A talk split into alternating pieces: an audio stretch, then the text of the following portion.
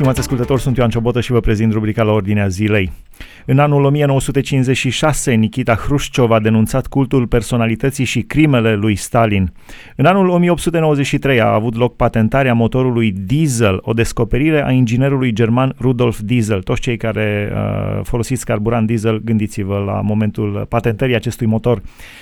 În anul 1919 a fost fondat Partidul Fascist de către Benito Mussolini, Il Duce, Ducele, în Italia.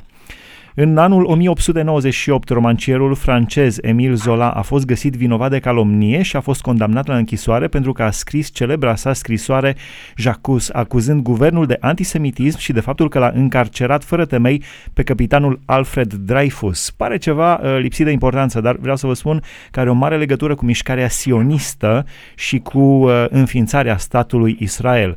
Uh, procesul uh, lui Alfred Dreyfus a fost foarte important pentru mișcarea sionistă și pentru înființarea statului Israel. De fapt, uh, Franța continuă să fie să aibă o atitudine foarte ciudată față de uh, evrei. Uh, în anul 1918 a luat ființă Armata Roșie. Discutăm despre Armata Roșie în acest context geopolitic al ultimului secol și al zonei în care ne aflăm. Împreună cu noi prin telefon, pastorul, profesorul și publicistul Nicolae Geantă. Ce credeți că a însemnat Armata Roșie pentru uh, religia comunistă? Am putea să, să numim Armata Roșie așa ca o plagă care s-a extins pentru că datorită ei s-au întâmplat multe lucruri mai mult negative decât pozitive. Se spune despre Armata Roșie că acolo unde ea se instala era de fapt granița comunismului. A fost înființată în, după războiul civil din Rusia, probabil prin anii 1821, 1918-21 a fost războiul și în perioada asta s-a făcut o armată nouă uh, care a fost condusă de Trotsky. El era comisarul acestei armate roșii. Armata aceasta uh, s-a înființat odată cu comunismul și a fost o armată fără grade. Niciun ofițer, niciun soldat nu aveau grade, că trebuia să fie totul echilibrat și uniformizat de la cap la coadă. Însă în al doilea război mondial... Unii erau, unii erau mai egali decât alții. Da, în al doilea război mondial au început să fie gradați oamenii pentru că n-ar fi avut valoare ofițerii. Acum, această armată condusă de Trotsky, așa cum am spus, a pătruns în diferite locuri, chiar și în România a venit și s-a instaurat uh, în, uh, după 10 februarie 1947, când a fost tratatul de la Paris, s-a stipulat că armata sovietică nu are voie să rămână în România mai mult de 90 de zile. În schimb, ei care venise ceva mai înainte, că nu e așa, știm de pe vremea comunistă că armata sovietică a pătruns încă din 44 la noi, Uh, a stat până în 1958, când uh, Gheorghe Gheorghiu deja a făcut un act de curaj și a cerut uh, retragerea lor.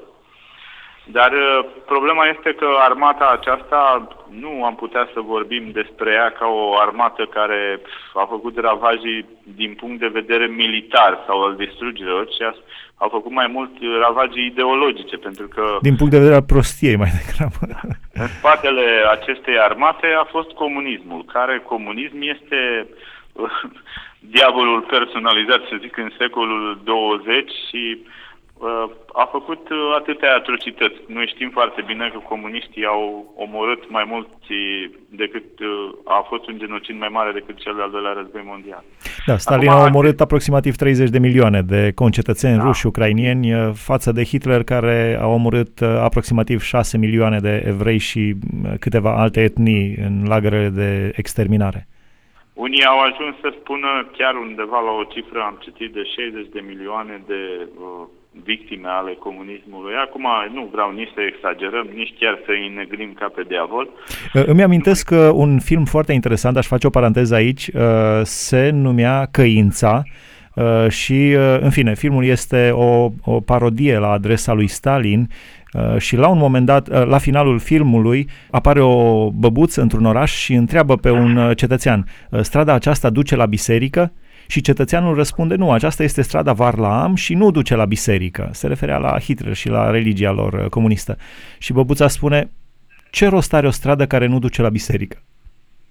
Da, exact. Da, ce rost ar avea un comunism care a încercat și a și reușit ca să îl scoate pe Dumnezeu din societate. Chiar astăzi discutam cu o colegă de-a mea, întâmplător uh, dânsa a trebuit să uh, predea la clasă o lecție de istorie și în lecția aceasta a menționat și legea învățământului din 1948, dată de comuniștii români. Unul dintre amendamentele legii era scoaterea religiei din școli introducerea manualelor unice, înființarea școlilor muncitorești, în universități 30% trebuiau să fie țărani și muncitori, se desființau școlile particulare, dar nu asta este problema, ci faptul că a reușit comuniștii să scoată religia din școli, apoi a fost scos Dumnezeu din școală, a fost Dumnezeu scos din societate și... Comunismul asta... a fost o religie? Da, eu cred că este mai mare credință pentru cineva să nu creadă că există Dumnezeu decât cineva care crede că există Dumnezeu. Dar chiar au avut și un uh, semn, Secera și Ciocanul, au avut și preoți, activiștii și agitatorii comuniști, uh, au avut uh, o credință în care credeau materialismul, dialect, dialect, nu mai știu exact cum îl numeau ei, așa, că nu mai știu. Propaganda pe care au făcut-o, eu cred că spălarea creierului uh, după ideologia comunistă care s-a făcut în, uh, în România și nu numai în România, dar noi vorbim numai de România, a fost o campanie, poate mai mare decât evangelizările care le facem noi bisericile după anii 90. S-au construit cămine culturale, case de cultură ale sindicatelor. De ce? Să se propage comunismul. Temple. Asta n-am reușit noi să ne construim biserici în, în ritmul în care au făcut ei. Dar problema este că acolo unde nu este Dumnezeu, nimic nu e. Și astfel că acest comunism da. Armata Roșie, Armata Roșie continuă să aibă un cuvânt uh, foarte negativ de spus. Mă rog, ei au participat și la înfrângerea naziștilor, ceea ce este adevărat și din punct da. de vedere istoric, uh, dar în uh, clipa de față, ceea ce se întâmplă în Ucraina este uh, extrem de destructiv și degeaba spune domnul Putin că Armata Roșie nu are nicio influență acolo. Armata, Sovi- Armata Rusiei acum. Ce părere aveți despre situația din Ucraina? Este gata Putin să arunce bomba nucleară? Pentru că oricum Rusia se cam duce în jos. Da, cred că în împrejurările actuale că războiul este mai mult economic și psihologic decât militar. Nu este neapărat un război de sertar ca în perioada războiului rece, dar cred că în perioada actuală Putin nu are un as în mânecă decât amenințarea aceasta cu armament nuclear. Acum, noi trebuie să fim foarte conștienți că în momentul în care a fost summitul de lărgire NATO sau summitul NATO de la București și trebuia să se lărgească NATO și Georgia și Ucraina erau țările care trebuiau să adere în NATO, apoi în Uniunea Europeană, că asta este condiția, nu poți fi membru al UE fără să fii membru NATO, că trebuie să prezinți o anumită securitate și nu neapărat militară, că de aia suntem uimiți noi de ce se arestează în prostie în România toți politicienii după gratii, pentru că chestia asta trebuia să facă mai de mult, dar noi nu mai suntem de capul exact. nostru, suntem sub UE. Dar să ne întoarcem puțin aici. E, în momentul uh, București, summit NATO în 2008, mi se pare că a fost, uh, Uh, Putin a avut niște negocieri cu președintele Statelor Unite de atunci, cu Bush, și noi ne așteptam cu toții să intre, să se lărgească NATO în Ucraina și Georgia și nu s-a reușit. Imediat după summit, imediat, la câteva luni, Rusia a invadat Georgia. Le-a pus pumnul în gură, călușul în gură, am putea să spunem. Georgia s-a potolit, n-a mai visat NATO. Apoi, când a fost Euromaidanul, Ucraina a spus în fine am scăpat de tot ceea ce este o conducere cu mentalități comuniste sau pro-ruse și trebuie să ne îndreptăm spre Uniunea Europeană ca să ne lărgim uh, piața comună până la Marea Neagră în nord. Și atunci Rusia n-a avut altă carte decât să invadeze Ucraina. Și în ultima vreme se speculează că Rusia va invada fie țările Baltice, fie România, Uh, nu cred că va fi chiar așa, dar uh, nici nu va fi simplu. Da, de este destul de, de periculos uh, domnul Putin și mai ales când îl vezi în calitatea lui de președinte al Rusiei, făcând poze dezbrăcat de la bust în sus, călare pe cal, Uh, interesant așa pentru un președinte să defileze într-un asemenea, într-o ase- în asemenea ipostaze. Din cauza asta te cam poți aștepta la orice de la el ca și șef comandant suprem al armatei roșii sovietice da. ruse. Noi știm că rușii au uh, valiza cu butonul roșu, la fel ca și americanii și e adevărat, este o armată... Pe valiza aceea își pun sticlele de vodcă, oare? nu cred. Dar rușii chiar au investit foarte puternic în armată și în ultima vreme și uh, au fost tot timpul un popor războinic, uh, mentalitatea rusească asta este de a fi, e ceva biggest, am putea să spunem, totul să fie măreț la superlativ. Au, au armament, au strategii, Acum, nu cred că poate să facă față Rusia, să facă față NATO cu tot ceea ce fac ei. Probabil și NATO uh, stă așa într-o expectativă, pentru că în 1990 nimeni nu se aștepta ca NATO să aibă armamentul pe care îl deținea sau să fie forța care a fost. Și în 1990, când uh, a picat blocul comunist, NATO trebuia să se retragă, trupele americane să se retragă în America, costurile erau foarte mari și în momentul ăla a picat așa, nu știu, din senin, Saddam Hussein a invadat Irakul și atunci NATO s-a dus în Irak și în urma, uh, cum să vă spun eu, a derulărilor militare din, din, uh, din Irak, toată lumea a rămas uh, înmărmurită de forța pe care o are NATO și nu cred că NATO acum ar vrea să aibă o ripostă la adresa Rusiei, dar cred că le poate anihila orice armament în în cel mai scurt timp dacă ar fi să deruleze NATO. Deci nu se poate pune nimeni cu NATO și mai ales cu US Army. Nu cred că rușii vreodată. Numai că ei au un armament nuclear și atunci șantajează că panica e destul de mare. Ce părere aveți uh, la finalul discuției noastre? Ce părere aveți despre uh, legătura cu Israel în tot acest scenariu? Și spune uh, prorocul uh, Ezechiel despre Gog din țara lui Magog, care va veni din fundul miază noaptei și față de Ierusalim, fundul miază noaptei, adică nordul extrem, este Moscova. Da, așa este. Deci de ani de zile mulți predicatori vorbesc despre acest subiect, despre Gog și Magog.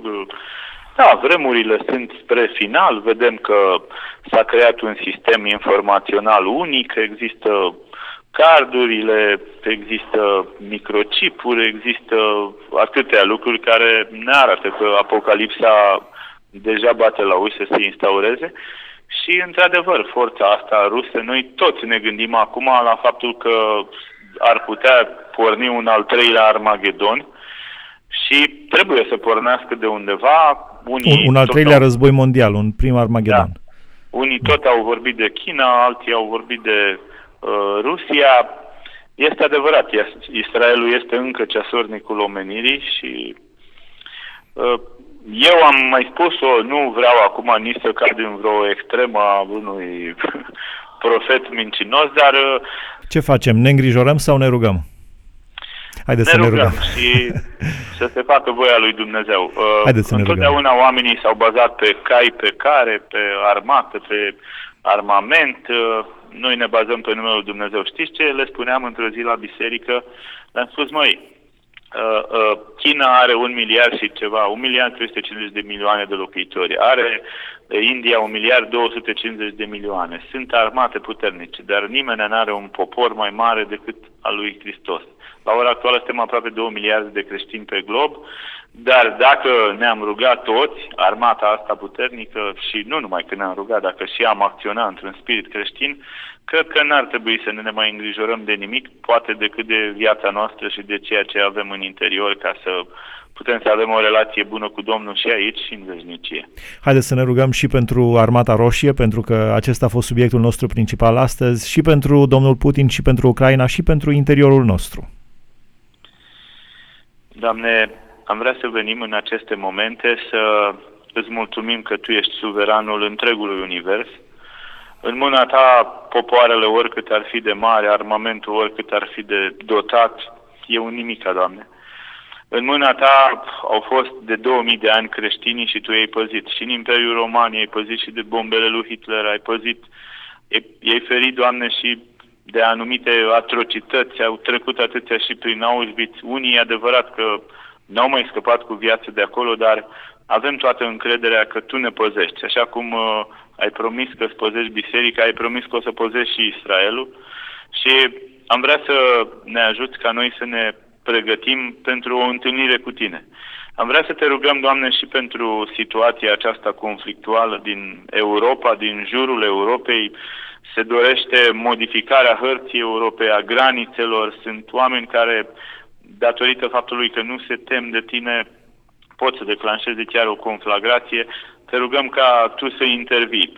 Nu știu în ce măsură, dar uh, și Putin și cei care conduc armata rusă, Doamne, se pot opri și știm că poți să faci lucrul ăsta și îți mulțumim.